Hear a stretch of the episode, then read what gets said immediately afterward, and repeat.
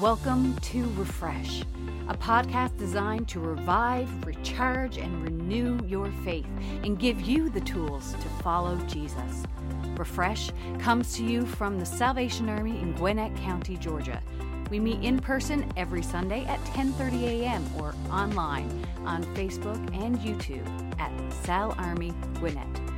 We are excited that you have joined us this week and pray that God will bring His word to life. And now for our speaker. After being faithful to the Lord during one of the hardest times in Israel's history, an angel of the Lord appeared to Ezekiel during his time in Babylon. Now, you see, Ezekiel was taken as a slave 12 years before the Babylonian exile that we read of in 2 Kings and 2 Chronicles and even in Jeremiah. You see, there was a first wave of slaves that came from Jerusalem before the mighty empire came and destroyed Jerusalem, but there was a first wave. And the first wave was a punishment toward Israel. You see, at the time, Jerusalem was a Babylonian territory, it was under their rule. And they were being punished for making an alliance with Egypt against Babylon. They were stepping outside of their line, if you will, and they were making an alliance with Egypt secretly.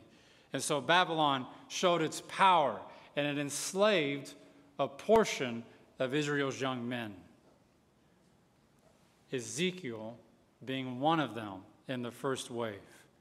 Now, for those 12 years, God came to Ezekiel, spoke to him in Babylon, commissioned him as a prophet, and gave him warnings to share with the entire Jewish nation.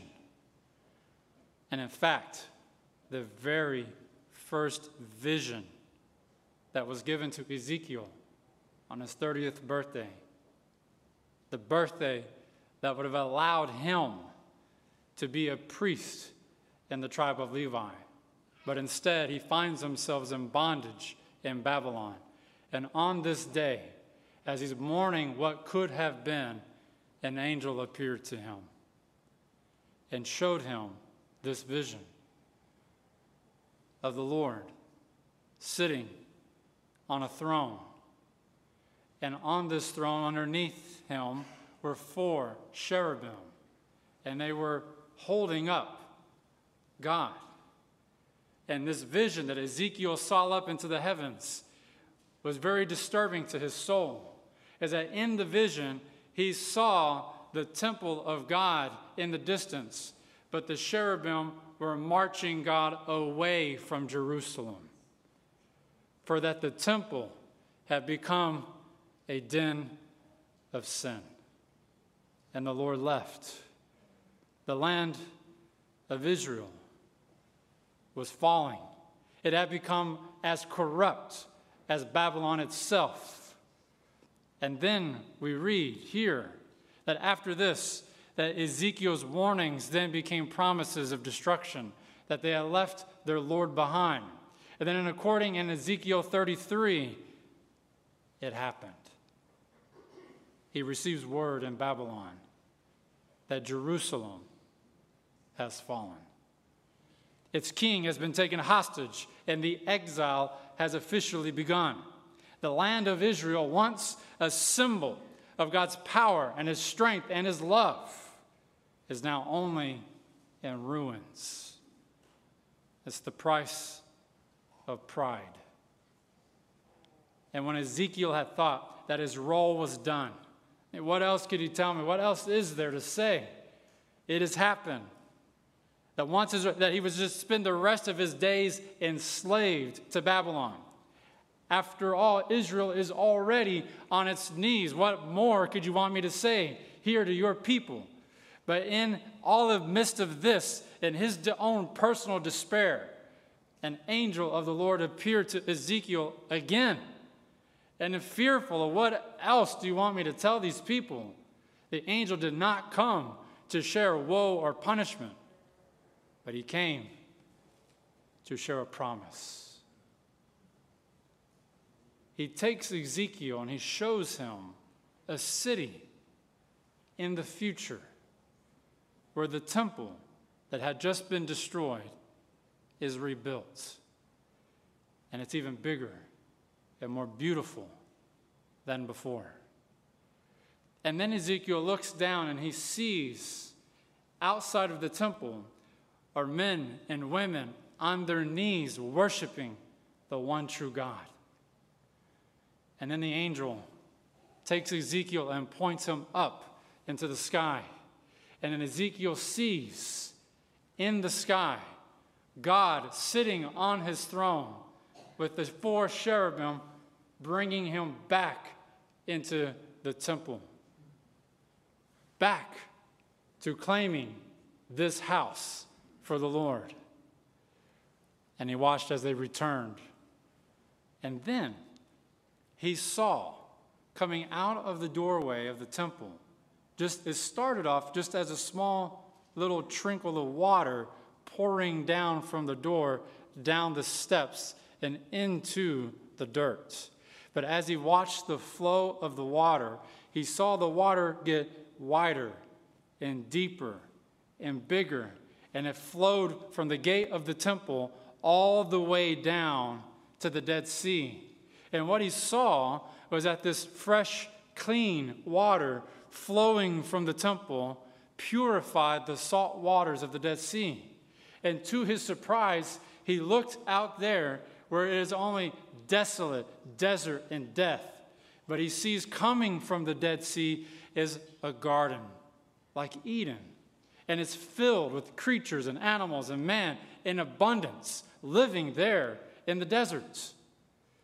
And then as he's looking down there and he sees this land, the Lord speaks to Ezekiel and he tells him, You are welcome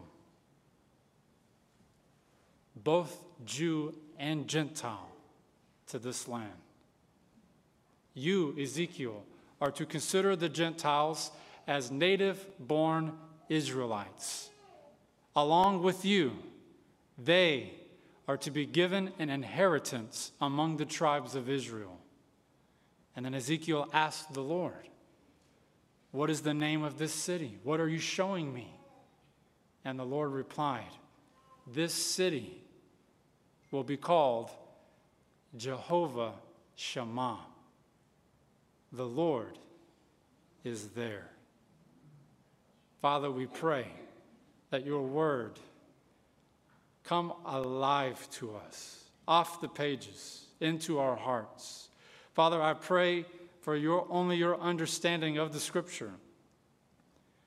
I pray that anything that I say from here only be your truth and nothing more. God, I pray over the words, the study, the time that was spent over this, but God, I want you to be seen, you to be preached and understood. That when we walk away from here, that we are clear, we understand what it is you want from us, Lord. And I pray this in the name of Jesus Christ. Amen. Amen. Well, good morning. And what a powerful image we get from Ezekiel in a moment of despair and depression, quite honestly, being in bondage and not knowing how the outcome is going to be. But our God shows us the outcome. I want to say, I'm going to tell you up front that it is uh, very challenging to follow. Uh, is it Gianna? Did I say that right? Oh, that's a really tough act to follow. Gianna is a beautiful baby girl. Coming down the aisles. I mean, I, I, I'm so happy and so proud. Thank you so much for blessing us for doing that today. It was our pleasure, it was our joy. Oh, yeah, look at that. Hey. If you want, we can get the piano back up and do another tour. I'm pretty sure they wouldn't mind that, you know. But if uh, we're, we're, diving into our third week here in Ephesians, so we've uh, if you've been doing this for a couple of weeks now, so if you if you're just joining us for the first time, uh, last week we dived into the second chapter of Ephesians. So, coming off of Easter, we wanted to just look into this book, just dive into this book a little bit. Uh, and, if, and if you were with us, we kind of looked through the second chapter, and we saw that Paul was really focusing on or, or really hitting this idea of being one in Christ, being one in Christ. And he was really hitting that pretty hard. You know, Paul spent a great deal of time, I mean, the whole almost chapter, focusing on where the Gentiles, so those who are, are, not Jewish, the Gentile, he really hit hard on where did the Gentiles fit into the church? Where do they fit in to the church? I mean, he reminded them that they are included in the salvation that was offered at the cross, that this is for you too, that you're included in that salvation, that, that they are in the family of God, that they have a seat at the banquet table that's being prepared for us all in heaven. He's saying you're part of that. You're not separate from that. Now, if you recall, this letter of Ephesians is not a letter of correction or rebuke. Or, in other words, you're getting something wrong, but let me show you the right way. It was actually, I'm very impressed with how you're doing your church, and let me confirm and affirm you. Let me hit this topic of where you fit into the church. So he's really just praying and blessing them through the letter. And here it says that they were doing, even though nothing wrong, they were just, trying, the Ephesians were just trying to find their place as Gentiles in a Jewish system of faith. I mean, they didn't, they didn't know all the sacrifices, they didn't know the rules or the regulations. I mean, most of us don't. Unless you're sitting, you're putting your, you know, studying the, the Old Testament. We probably don't know all those rules and laws and eh, sacrifices either. And in fact, even some of them in Ephesians, some of, the, some of them were experiencing ridicule from, other, from the Jews themselves. They, they weren't welcoming to the idea of Gentiles being included in this thing that we, that we call salvation. They, you know, in fact, they were okay. The Jews were okay if they kept to themselves. But, but this whole idea of, of worshiping and, and living life together, that was kind of a foreign, too different concept for them. And we experienced a little bit of that so far in just the first couple of chapters. I mean, this is why Paul is writing Ephesians. I mean, this is, it is evident. Now, he doesn't spend the whole book on this, but in the first three chapters, this is what he's hitting. He's hitting on this idea of listen to me, you belong. You are in the family. Don't listen to other nonsense that they're saying. You belong. And he's really hitting three chapters on why they belong. He's comforting and affirming them that they have an equal right to the kingdom of God. Regardless of what the local Jewish people in that time may say or do, you have an equal right to this. And this leads them to writing chapter 3. Now, he starts by bringing really us into his life. So, so far, when we looked at Ephesians, we really haven't seen what Paul's been up to or, or where he is in his life. He's been really blessing them, praying over them, encouraging them. But at the beginning of chapter 3, he's actually bringing us a little bit into what he's dealing with at the moment. Now, even though that's not the main theme, he doesn't spend a lot of time on it, but he wants us to see kind of where he's at. And so, in fact, he says at the very first verse of chapter 3, he says, For this reason. And of course, he's referring to that the Gentiles are part of. For this reason, I, Paul, am a prisoner of Christ Jesus for the sake of you Gentiles. Now, he wasn't holding that over them. He wasn't saying, Well, if it wasn't for you, I'd be free. No, no, no, no. He was saying, I'm a prisoner of Christ Jesus for the sake of you all. I want you to hear this. This is my choice. I want you to hear this. Now, what we know according to history is that Paul is literally writing this letter in chains. He's on house arrest in Rome. And he's got a little time on his hands, so he's writing letters and he's sending them off to all the different churches. And he, here, in fact, he's awaiting trial, is what we know.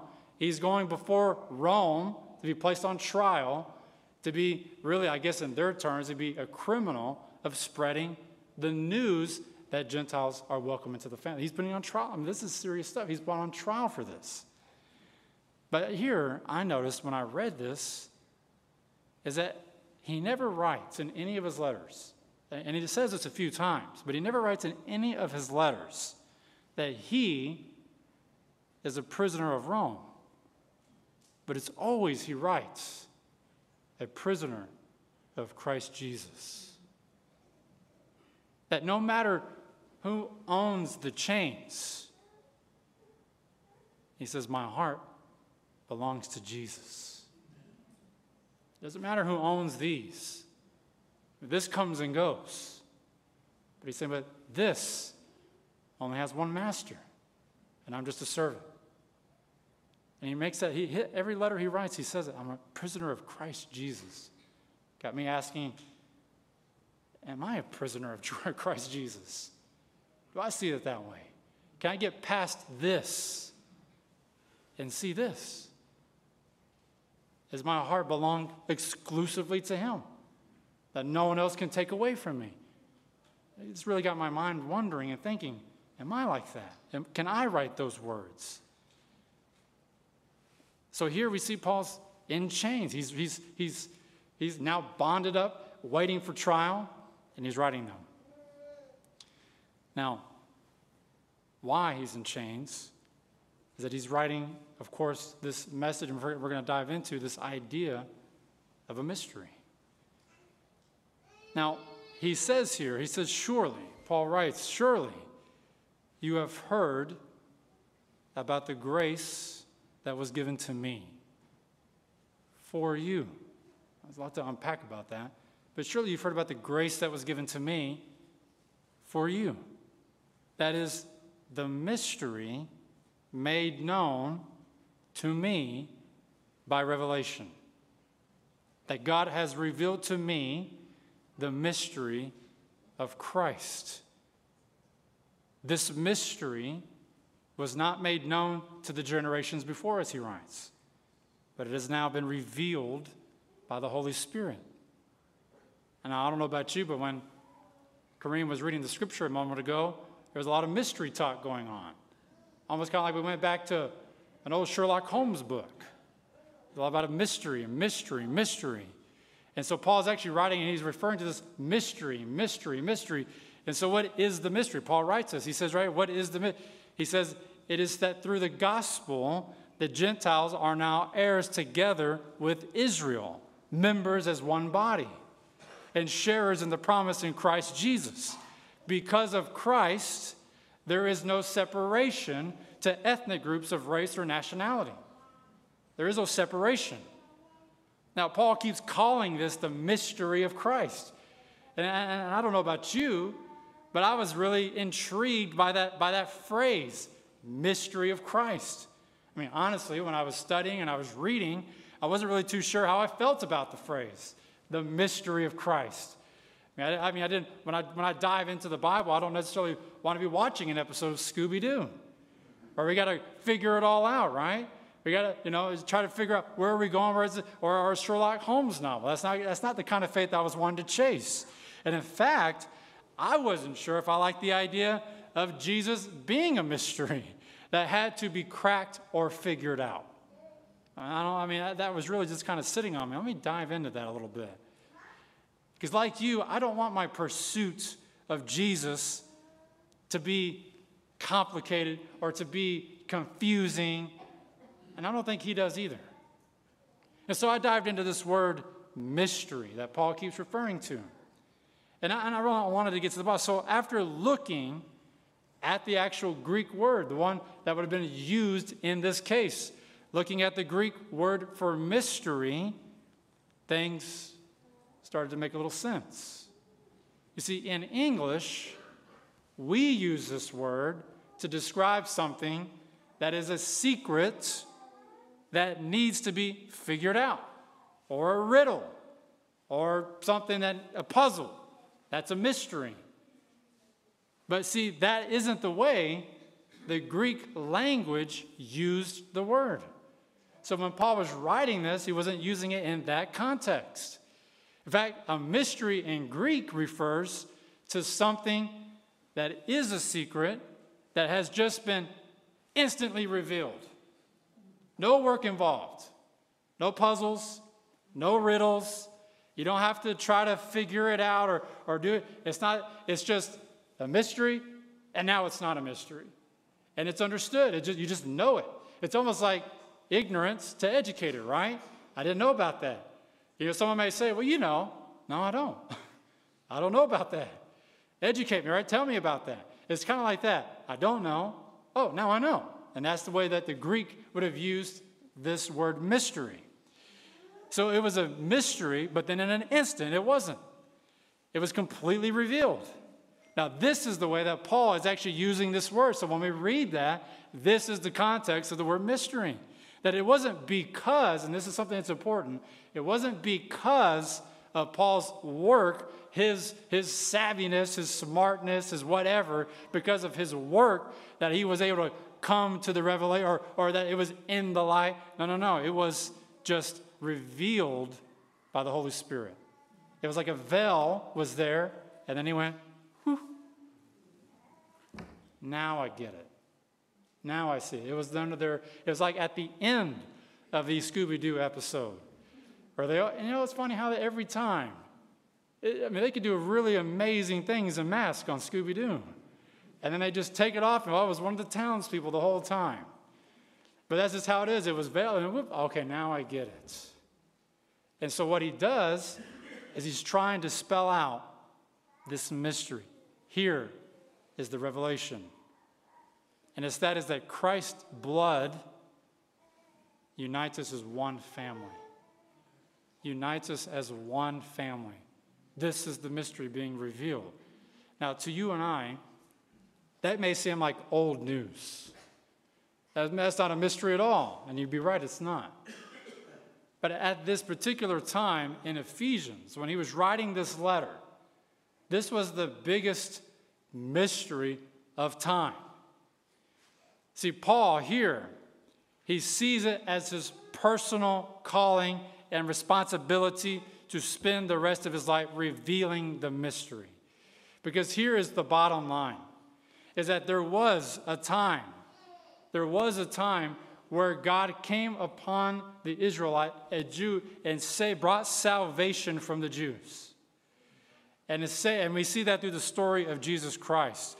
But through this mystery was hidden before, it is in the light now that God intends for every believer to know that they can approach God with freedom and confidence.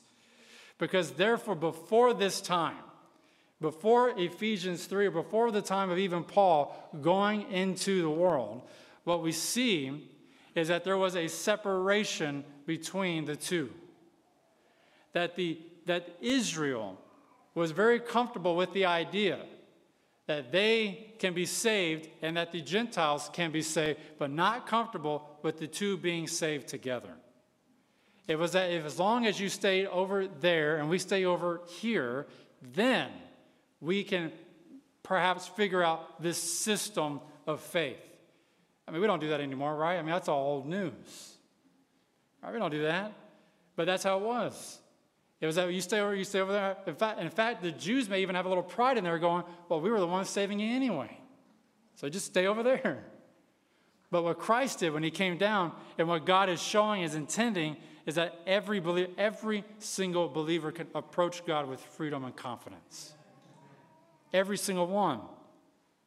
And so here, we see that the mystery that was revealed to Paul can be found in the vision that was given to Ezekiel. Because I'm going to tell you what the real mystery to me is. The real mystery is this is that we know that Christ has died for all. We know that the separation of race, of class, or whatever is not of God, it's of man. We do that. That is not a command from our Lord that we are the ones who choose to be separated. But I will tell you that as Ezekiel saw in his vision, there is no separation in the kingdom of God. That we will all be united together as one under the cross. And this is why Paul is spending a significant amount of time speaking about the mystery, about the mystery of Christ, Now, I know that's a funny word for us to use and to say, but it, the reason why, again, Paul is hitting this home is that if heaven is going to look like that, why not start now? And see, the real mystery to me is that if Christ's heart, if his heart is big enough to save me and all of my back and all the things that I bring, and I even heard that, among, gosh, what a powerful testimony Tim gave. A powerful testimony. Man, this is life changing stuff. This is real stuff. That the cross can change a life. It is really silly. If we go to the cross and be completely transformed, but, and, we're, and we're good enough for Him, but we're not good enough for each other. That doesn't make no sense. And so Paul is calling us to be unified under the cross, as one under the blood, to be one. That this vision that was given to Ezekiel, that the new Jerusalem, the kingdom of God, is a land for both Jew and Gentile, for you and for me. But what we read is that the hearts of Israel were not ready to receive this word, that the veil was still covered, that this mystery was not of interest. And even though they were circumcised, separated from the world, their hearts were not. They were not. I mean, they, they just couldn't see a world where this happened. And I'm going to tell you that left to its own design, the world around you and me today will always try to separate us by tribe, by color, by right, by wrong, by left, by right, by up, by down. It will always try to separate us into pieces and the world has been doing this from the very beginning. And this type of living would be the only way. But then was Christ. There was Christ. He came to reveal the mystery that the kingdom is for all who call upon him that we all share the same need and desire to be saved from sin and evil, and that the kingdom of God will not be divided. So, this morning, what of us today? What of us today? You see, the kingdom will not be divided into sections, but instead it'll be unified by the blood of the Lamb. That on the day when the Lamb breaks the seals found in the book of Revelation, we will be united together as a part of the heavenly host, shouting, Holy, holy, holy, worthy is the Lamb who was slain. And if the kingdom of God is going to look like this, then what about now? And so this morning, as Josh plays, I want to open the altars up. This is a time of just prayer or perhaps reflection. And it may not even be about anything I just preached. Like, you're like, man, my heart's in check. I'm good with that. I'm there. I'm with you, Captain. I'm like, preacher, brother. I get it. But there may be something else on your heart.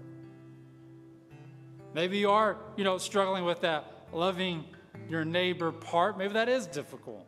Don't let it be. It doesn't have to be because I, there, there is a God who can change that heart. I can't love that person. That may be true. But go to the cross, and I'm telling you, He can do it. But there may be another struggle in your life. It may be health, it could be loss, it could be whatever. And maybe right now the Spirit is just, just leaning, just pushing on you a little bit. Give that to me. Give it to me. Don't leave here with that. Uh, just whatever it is, but we're going to open a time of prayer. Let the Spirit move on you and then respond.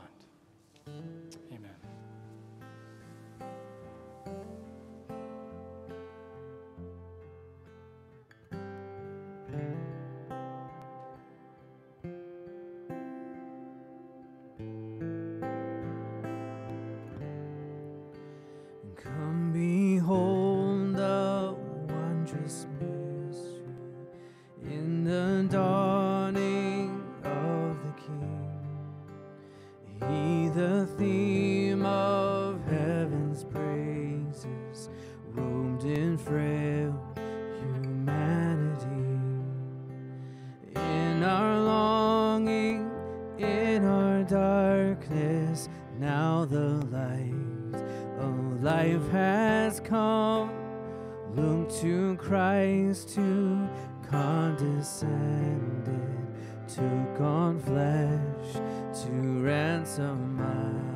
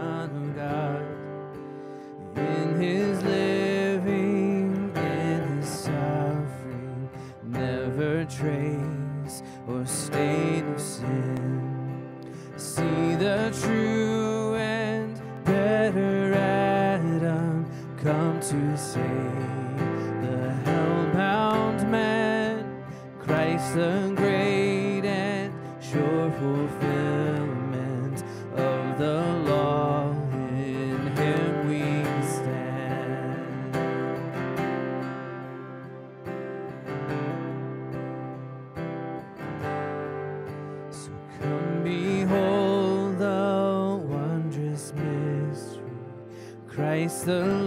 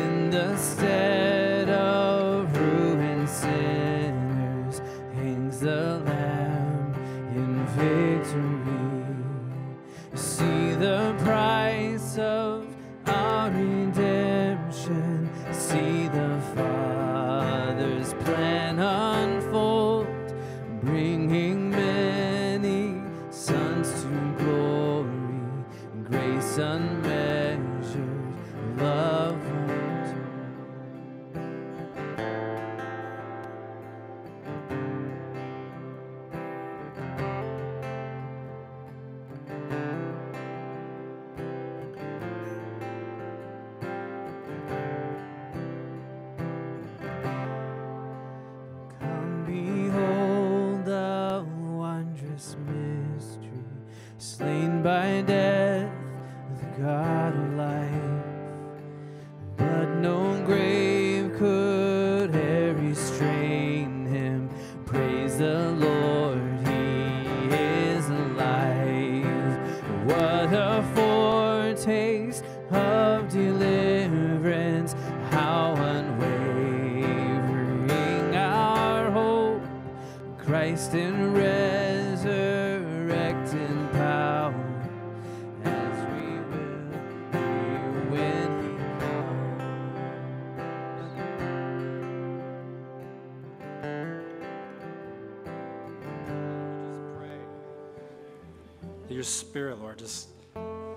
evident and real and moving in an all powerful way. Father, I just take a moment now and I pray for those here in this congregation, either in person or online. But God, if there's anyone who has a burden on their heart that just hasn't given it, that just hasn't had to, just doesn't know what to do with it, Lord, I pray that you move on them in a mighty way. Pray for the hearts of those that I love in this room, that I have the joy of shepherding. So, Lord, I first pray for my heart, my condition, and may it be honorable before you. And help us, God, all of us, to know and understand the Scripture. Put it into our heart And in anything, the bondage or chain that's on us, God, break it. And we lean into this, Lord. We are claiming, Father, that your mystery fall on us. May we be revealed. May we see you. And God, I pray this in the name of Jesus Christ. Amen.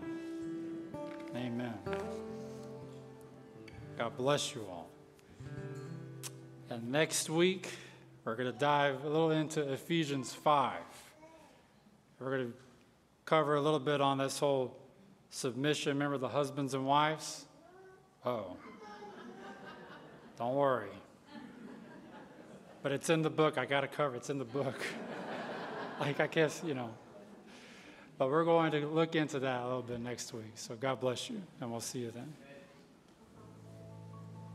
Thank you for listening to Refresh. Be sure to hit subscribe and like us on Facebook and YouTube to never miss an episode. If you liked what you heard, be sure to share it with your friends and family.